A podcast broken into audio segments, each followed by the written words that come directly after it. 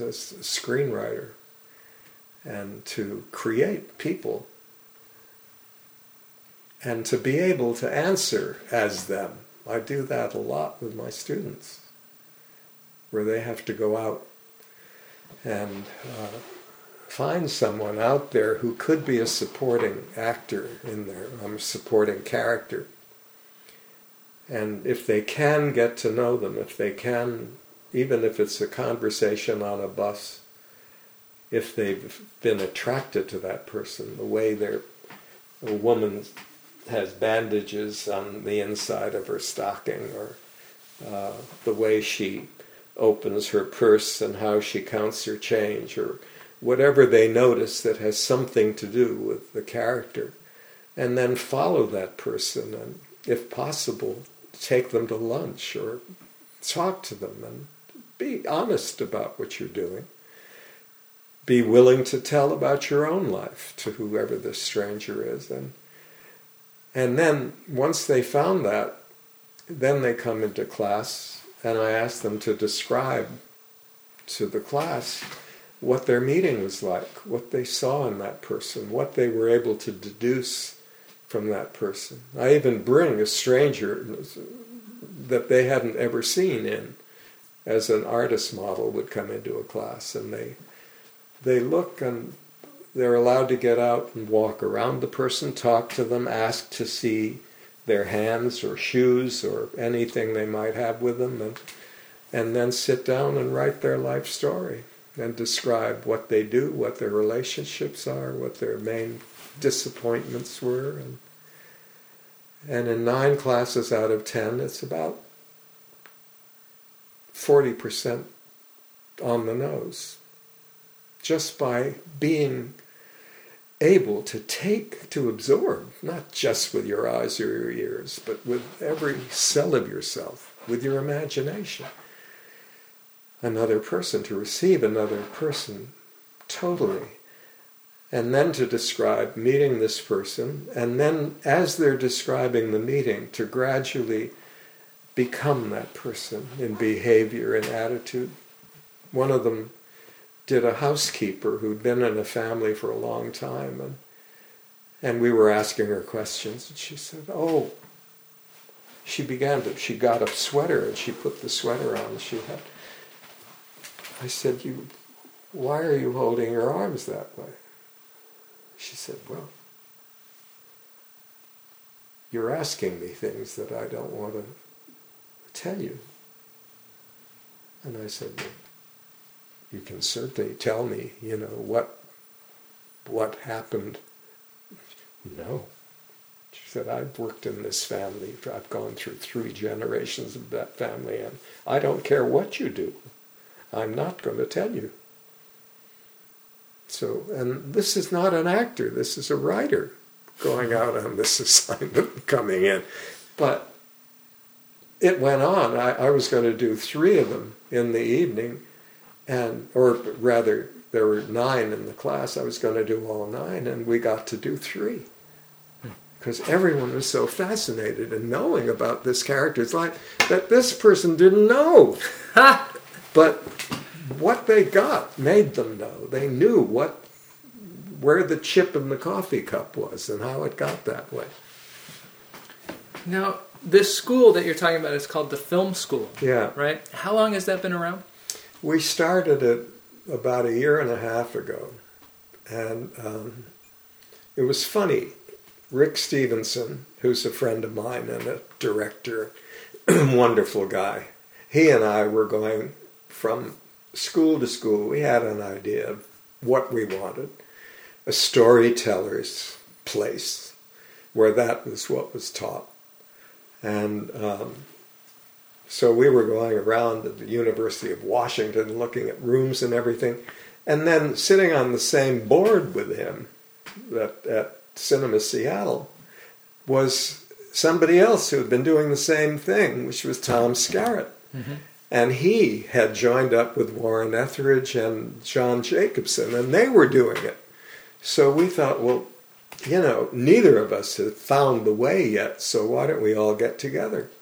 So they all came up here and we had, I made sandwiches and we started talking about what we really wanted, what we really wanted.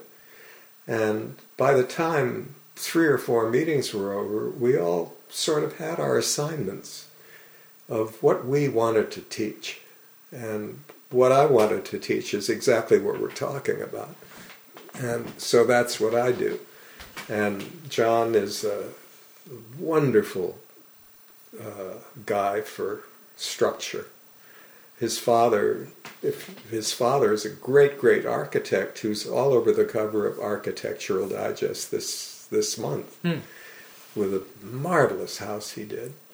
And John is he is an architect, but he's more because he's imaginative. He's an acting teacher. He sat through uh, Uta Hagen's class for at least a whole year to absorb as an auditor.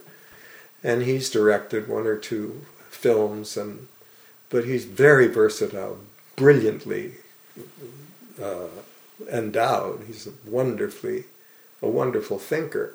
So he does structure, and he does.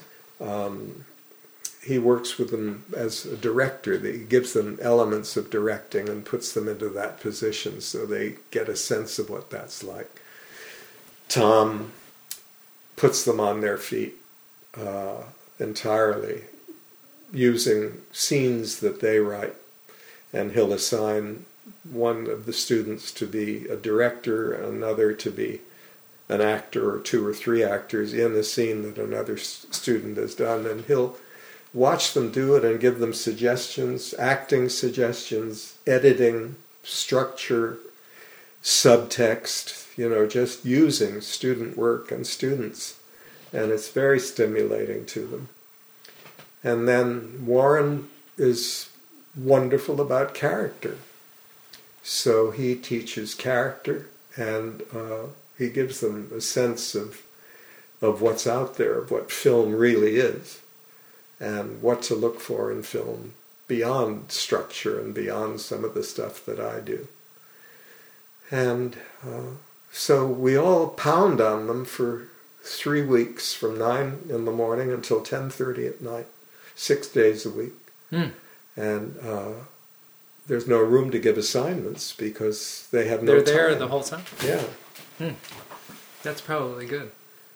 Um, it sounds really great. Now, this is it in a particular location? This school? No, it's so far migratory, Mhm. but it's been wonderful.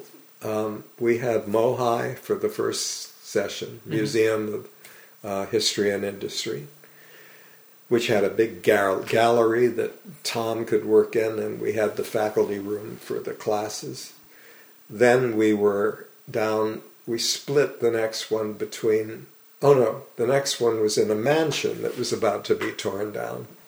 And uh, Tom knew the family who owned it. It was wonderful. It was like an old uh, Rhode Island summer house for Mhm.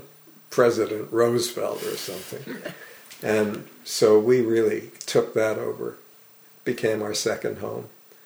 And then the third session was uh, the rehearsal rooms at the Seattle Rep and at um, uh, the Intiman. Hmm.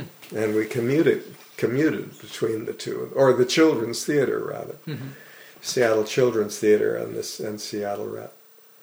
And then um, the the next one was really incredible. It was at Seattle Center Mhm. in that big building that has the food court, Oh yeah.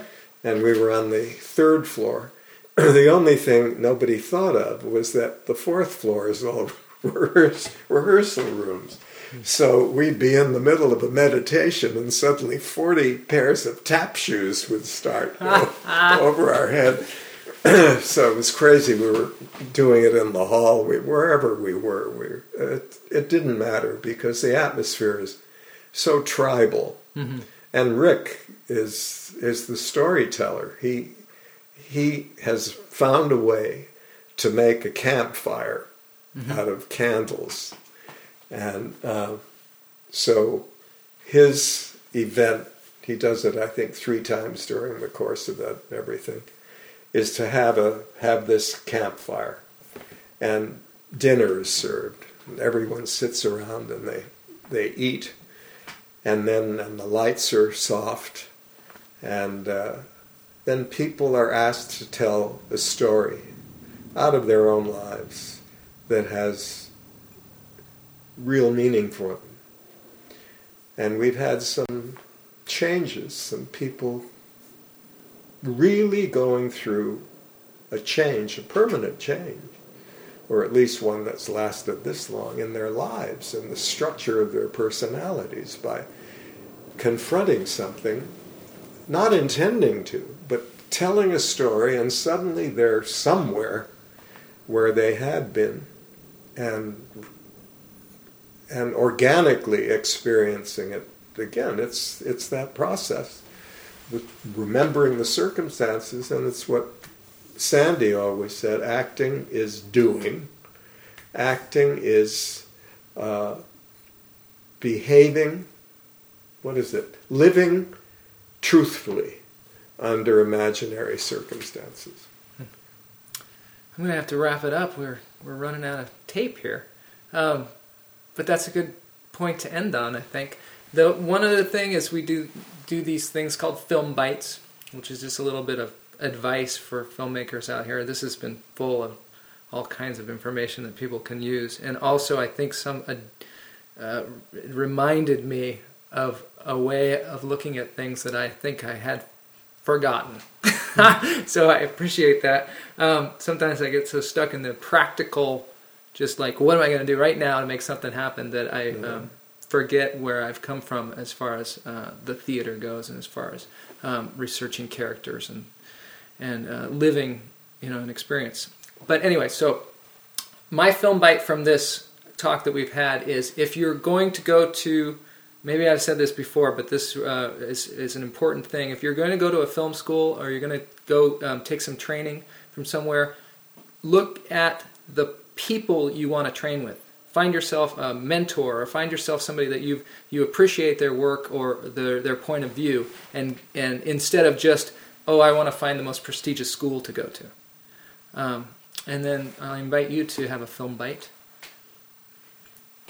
Well, I think that's. Uh I think what you say is very wise. I mean, I think that one of the things I noticed in Paris when I went to the Picasso Museum was that there were it was chronological, and the first paintings I thought one was by Klee, I thought one was by Braque, I thought one was by uh, uh, Monet, and and until I got close enough to see that Picasso, and the idea of apprenticeship is something that we scoff at and we talk about trying to find our own voice.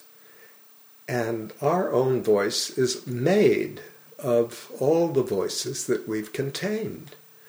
And I think one of the most important things that writers can do is to find a writer whom they adore and to read that writer aloud everything that writer has done, to read plays aloud, to use accents, to get a book. There's a wonderful uh, book called, uh, I think it's a manual of foreign dialects and a manual of American dialects, and to to pick uh, an accent and do do Hamlet with a German accent, do it with an English accent, do it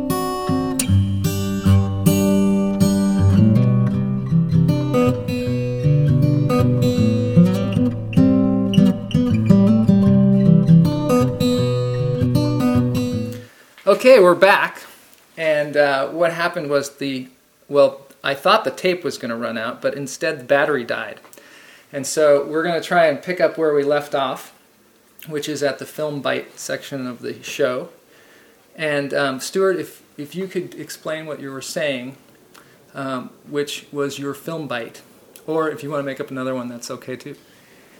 Well, I think you, you've established one that's very important, which is to be sure you have lead in your pencil and ink in your pen and the equipment because I, um, I, I, for three years, uh, I did research for Paul Newman Mm-hmm. to build an archive for him of all the people in his life, interviews with them, so that he could write his autobiography. And whether he'll ever sit still long enough to do that, I don't know.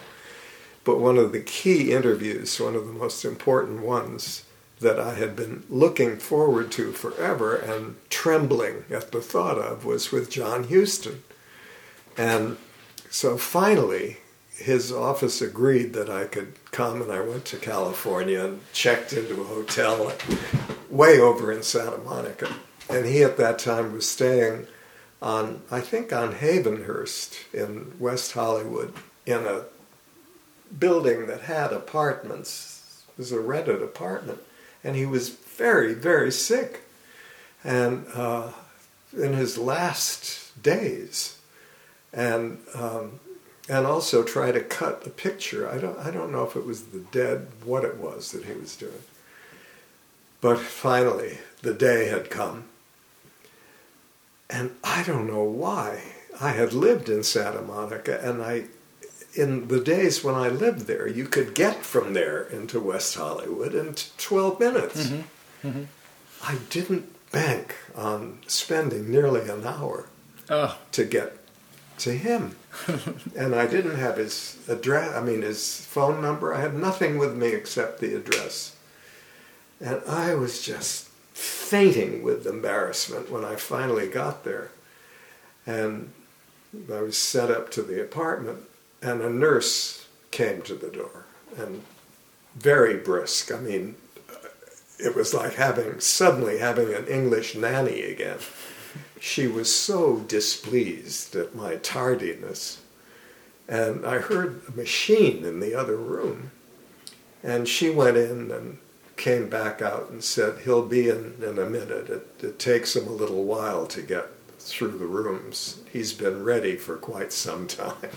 So here comes Huston in his pajamas, pushing one of those rolling stands that has all kinds of solutions in it, and a thing that uh, that helped him breathe. He had an oxygen tank with him. He was wearing uh, a mask of some kind, and he was on oxygen, and couldn't have been more courtly as he always was. Really?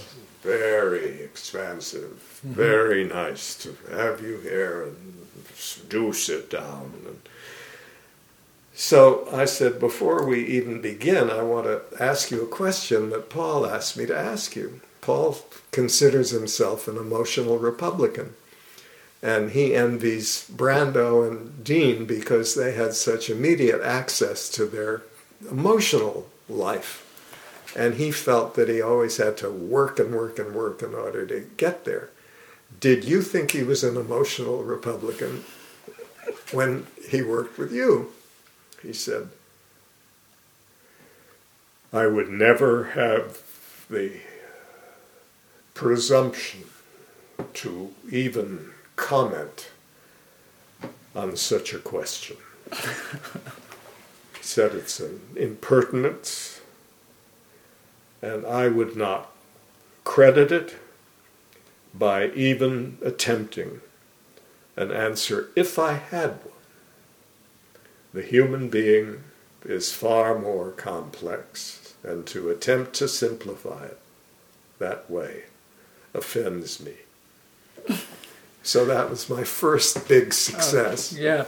So I went on from there, and Uh-huh. he was he was wonderful and using quite a lot of energy to to do this right. And then the phone rang, and I thought, well, out of courtesy to this man, I'm going to turn the thing off because I don't want to record his end of a phone conversation. And hmm. we'd been talking for half an hour. So I reached to turn it off. I had never turned it on. Oh. no. Oh, God. Oh no. It was the worst That's moment of my life. And I didn't dare tell him then. Yeah. I turned the tape or snuck another tape in that was also side A. and turned it on. Um, and, and, but he had lost his drive. He said, "Well, I can. I, is there anything else? You, you know?" It, uh-huh. he had shot his wad. Uh-huh. So I called Paul that night, and he said, "How? Well, you sound a little anxious." I said, I, "I'm anxious." He said, "Well, how anxious? How, how how's your pulse?" I said, "It's it's high." He said, "Well, run around the kitchen a little bit and come back and let me know how it is." And I think I actually did. I said, "It's higher." He said, "Well, wait till it really hits the top." and then you'll be approximating where I would like you to be, but not nearly there. he said, "Put it back in the into the oven and don't take it out until it's burning." Oh my gosh. You fool, he said. And That's- then he just laughed. He said, "Well, what the hell? It's only it's only Huston." so uh, anyway, I went back and I wrote him a letter of apology and said I, I would never ask you to go through this again, but I feel so badly. I just don't. And he wrote me a letter and said, you know, the the best people that I've worked with have never had a machine.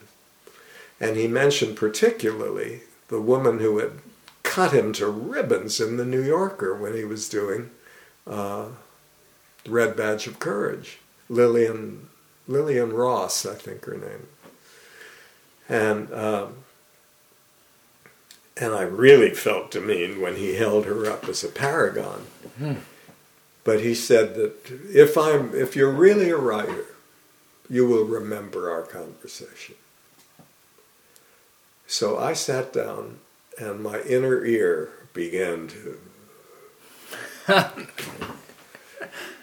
imitate him imitating John Barrymore, which he had done once at the Writers Guild. And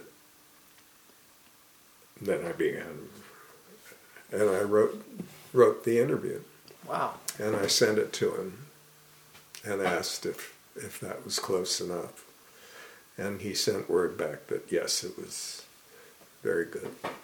Wow. So that That's great. Oh. I know that's my worst nightmare too. Is that I- I'm always looking at this uh, device to make sure that it's actually running. Because I did do an entire interview one time and didn't tape it, but luckily it was like the second show, and and um, the guest was my girlfriend, so it was okay. we just did it again, but um, yeah, I think that um,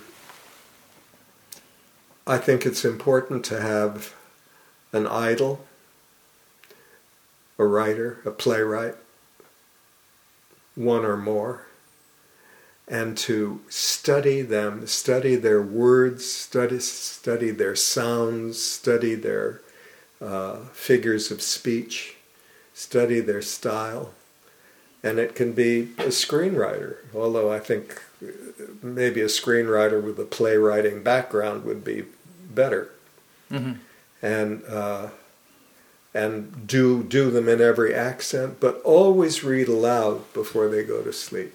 Read something aloud, because just as dancers have to incorporate muscle memory, writers can't write great words unless they say great words. That's that's really a point well taken. I know one of the when I did a short film that I wrote, um, I got together with the other actor Miguel Sandoval, who's a seasoned professional, and we read this thing aloud, and I had never read it aloud, Yeah. and so in or, once we started reading, it was all of a sudden we were like, oh, that doesn't work. Oh, let's change that. We just Right. went through the thing, and it was so eye opening to me, and it just seemed so dumb that I hadn't read it aloud before. Yeah. Um, and also, I one thing that I find really useful as an actor is I go and read to kids in the local elementary school twice a week, and just reading aloud Yeah. has made my acting better, has made a lot of things about my life better. Besides the fact that kids are just great, being in touch with kids is, is great. It also just the act of reading aloud is very useful. I think if they read Horton Foote, you know, he's he's so American, Mhm. so colloquial, and so poetic and real. And if they read Tender Mercies aloud and A Trip to Bountiful and a number of other things that he's written, Mhm. including the, the screenplay for oh, the, the uh,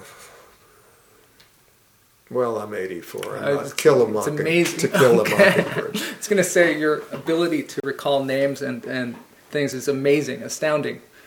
Um, But that would be a, a useful thing. I think Uh-huh. another thing is the, the company, the constant company of writers they admire or could admire or would like to help be admirable. And and to that end, a writers group, if it's four people, if it's seven people, if it's 20 people, that meets regularly, where you can work from timed writing, where you have a timer, and where somebody, and you just throw start lines into a hat. I was falling. I shrank from the. When I think of love comes best when whatever it is, and throw those into a hat, go around the table, everybody, one person picks one out of the hat, reads it aloud, this is the start line, sets the timer for five minutes. Everybody writes as fast as they can without thinking, because it's not a function of the reasonable mind. And let it take you wherever it takes you. Five minutes, stop, you stop, you read what you wrote aloud. Around the table, nobody pays any heed to it. No one says anything. Then you go to a 10 minute one. Then you go to a 20 minute one. And then people, as they're beginning to work on specific projects, can relate these timed writings to what they're doing. So, for at least that time, their critics are gone, their judges are gone, their making an impression on somebody is gone. But the, the secret is to keep your pen moving and not to think. And if you say, I can't, I, but I can't even think of a word, word, word, word, word, word, word, word, perfect, word perfect, be word perfect. She told me that, she told me that. And I tried and, and, and she flunked me on that grammar thing and, and Susan was behind me and she was, you know, and it takes you, you don't know where, but somewhere authentic. And you can apply it to, you know, we, we meet down here sometimes at Louise's coffee shop, and there are table after table of writers, and all doing this, and Really? all writing different things. And I think that, especially when you're on an assignment or, or in a rigid situation, or where you're, you're in your head, which is the last place to be, mm-hmm. except at certain times. If you have to go through a script that came out of you volcanically and that where you weren't thinking about structure except those things that Aristotle put in us and that any village storyteller knows as well as Aristotle did that you have to keep it getting more and more unknown and more and more risk taking and you have to keep your own attention much, much less than audiences. And so and trust in that and know that at some point the hero is going to have to discover something that's going to change his life and let him move in a different direction and that that sometimes or usually comes about the time of the climax where they are faced with the thing that they have tried to resist facing all their lives. And sometimes it presents itself as a physical thing like a mountain to climb to, for, for, for someone who's afraid of climbing a ladder but whatever it is, it's the place where the psychological problem and the, the physical problem conjoin. And there's a climax and a resolution. But all this business about page 30, it may be true. It may work out that way, but it sure as hell isn't the aim any more than the salary is. Because when you write because you think you're going to write a, sec, a success that's going to make a lot of money, you're you're wrong. You can't do it. You won't. Because what you're going to be imitating is something which already has had 10 imitators. It's in the cans. It's being previewed. It's old hat by the time you think of imitating it. So it's got to be personal. It's, it has to have. That's another thing is that the rostrum that we get, the biggest rostrum in the world, What does that mean? to the, the place where the preacher stands and preaches. Mm-hmm. That is ours. When we write a movie, that movie has the possibility to heal many people who come into that theater or to entertain them outrageously or to make them think about something they wouldn't ever thought about or to give them a sense of themselves, their own capacity that is the biggest gift you can give to an audience to make people in the audience feel that maybe they could do that too and leave the theater different. And but that chance with things as expensive as they are comes so rarely that you have to have something to say that means something to you it may be your only chance to say it so you better have it. You better know what it'll be. And it's not going to be what you can crib off the next hill of someone writing a success or imitate something. It has to come out of you. You are your best story. And each person is a miracle. Their experience is so unique, but so, if it's specific, it's so contagious because we can just show us. I read a, a, line in a student script last week. I was doing a tutorial, and there was one line in that whole script that was just gorgeous. And all it said was that the grandmother sweeps sweeps her grandchild's something to do with food. They were making sandwiches. But the, the verb sweeps it off the table was a grandma word. That she's that familiar with that furniture, that her hand has done that so often, that she has been a grandmother with a, a, child who is fiddling around with things on a table, whether it's trying to make a cake, trying to, but that grandmother thing of sweeping it, she swept crumbs off, she swept. So there was such life, and I'm, I'm not quoting the sentence mm-hmm. as well as it was written, but there was such life in that. And it came alive because it was so, so specific. Mm-hmm. And but to write generally, and that's what's wrong with, uh, I think, with the movie industry. I don't think there is one. I think there are two. There's a, a filmmaking uh, industry. I don't like to say industry for that. And there's a movie industry. And the movie industry is like most of society now, generic. So the more generic you are, in your characters. It, it's like putting another Starbucks in Paris. You get to people and they're willing to pay, but they're not going to have an experience. Mm-hmm. Mm-hmm. They'll have one if they go to one of their, their own corner uh, uh, crepe maker, makers mm-hmm.